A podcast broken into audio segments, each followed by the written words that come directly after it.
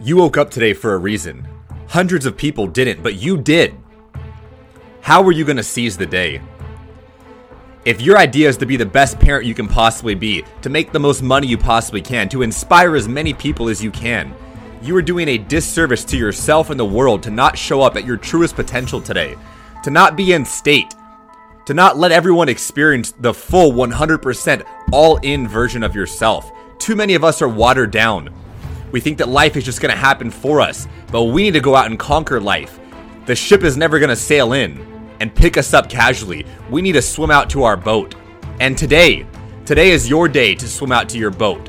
And once you get there, it's going to set sail further and faster than you've ever gone before. But you must take action. No matter what it may be for you, you must take action in the direction of your dreams. Running 100 miles in the wrong direction is 100 times better than staying in stagnant. We were not born to be rooted, to stay in one place. We must have the desire for increase, just as a flower has a desire to bloom through the soil. We too have that same desire to be ambitious, to go after every single thing that our hearts desire. And it is our duty, our obligation to achieve whatever goals we have set for ourselves, because if we don't, we are not living up to our truest potential. The best way to inspire others is to live an inspired life. So, my question for you are you living an inspired life or are you just lukewarm? And what are you going to do to change that? What are you going to do to take it up a notch? If you are inspired, how much deeper can you go? You see, most people live life at about 70 to 80%, and at that percentage, nothing great can happen. You can have a good life, sure, but we were not born. God did not put us on this earth to have a good life. He put us on this earth to have an abundant life, to go after what we want, to accomplish all of our dreams, to show people what is possible. And if we're going lukewarm in life, we're going to inspire others to do the same. And how sad would it be in 30 years from now if you see your kids grow up to simply live a lukewarm life?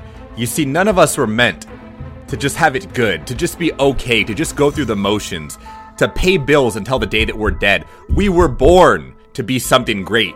Greatness created us, so greatness is within inside of us. And it is our duty, our obligation to bring out the greatness that we have deep down that's been hiding, that's been suppressed from the time that we were younger. We may have had parents that said, don't speak unless you're spoken to. We have to be wearing our Sunday's best. We have to make a good impression when we go here. And these things silence our inner personality, our inner voice that is dying to come out. There's enough of everybody else in this world, but what there's not enough of is you. No matter how small you think that you may be, how insignificant you may feel at times, the world needs the magic that you have inside of you. Every emotion that you're feeling internally is what you're transferring externally.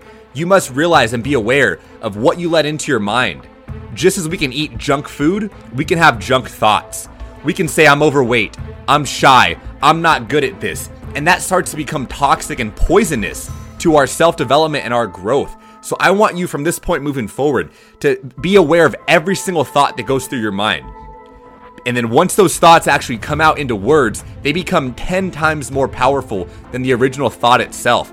And negative thoughts have been proven to be four to seven times more powerful than a positive thought. So if you're speaking out loud negative words about yourself or others, that is 40 to 70 times more negative and more harsh and more toxic to everyone around you than it would be if you just kept that inside.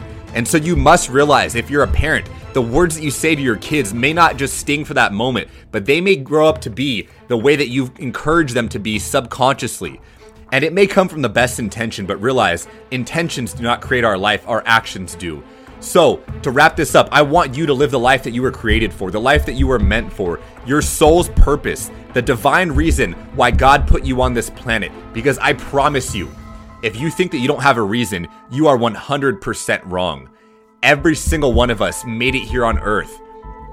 We beat the sperm race. We made it here for a reason, and it's time that we all figure out what it is and live our life to the fullest. It's not to make the most money we possibly can. It is not to have the nicest cars. It is not to live by the beach, live right near the ocean. Trust me, I've tried to gain happiness and fulfillment that way, and that is not the key. It is by living what you are meant to do and going after it relentlessly until you get it.